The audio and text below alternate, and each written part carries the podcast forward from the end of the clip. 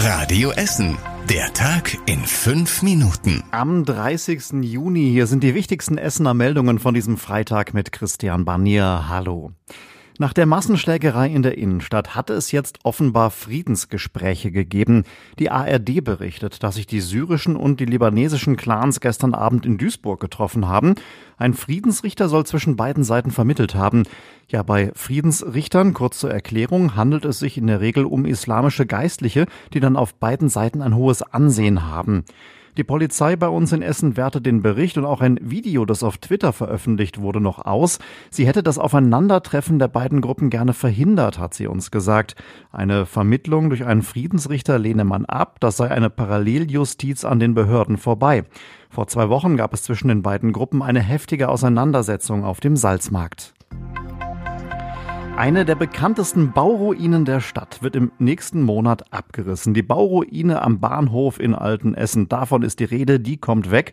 Der Start der Arbeiten ist für Mitte des Monats geplant. Das hat uns die Stadtverwaltung gesagt. Der Eigentümer des Gebäudes hätte den Abriss eigentlich selber organisieren müssen. Weil aber nichts passiert ist bis zu einer Frist, lässt die Stadt die Ruine jetzt abreißen und gibt dann die Rechnung über 300.000 Euro an den Eigentümer weiter. Im Dezember soll von dem Gebäude nichts mehr übrig sein.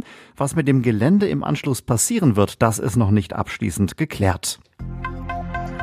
Die frühen Sommerferien lassen die Arbeitslosenzahlen bei uns in Essen steigen. Aktuell sind fast 31.700 Menschen ohne Job. Das sind im Vergleich zum letzten Monat 300 mehr und im Vergleich zum Vorjahr ist das sogar ein sehr deutlicher Anstieg gewesen.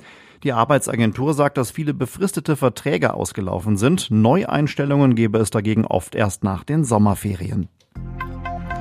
Heute Abend beginnt die Deutsche Bahn mit einer großen Baustelle zwischen Essen und Bochum. Dort werden mehr als zehn Kilometer Schienen erneuert. Diese Arbeiten kosten fast fünf Millionen Euro und sollen die Bahnstrecke fit für die Zukunft machen.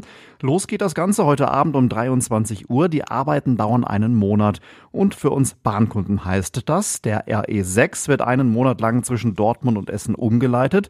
Für den RE16 und für die RB40 fahren Ersatzbusse. Auf dem Domplatz in der Innenstadt werden in diesem Sommer wieder Filme gezeigt. Heute Mittag hat bei der Lichtburg der Vorverkauf für das Sommer Open Air Kino angefangen. Fünf Wochen lang läuft jeden Abend ein anderer Film. Am 27. Juli geht es los. Die Atmosphäre beim Open Air Kino, das ist was ganz Besonderes, sagt die Lichtburg-Chefin Marianne Menze. Im Saal selber wird es dunkel. Man hat ein Dach über dem Kopf beim Open Air. Und da fliegt auch mal ein Flieger noch mal drüber oder man hört Vogelzwitscher. Also es ist einfach eine ganz andere Atmosphäre. Schön. Auf dem Domplatz werden 600 Kinostühle aufgestellt. Die Tickets kosten 11 Euro. Das Programm findet ihr auf radioessen.de.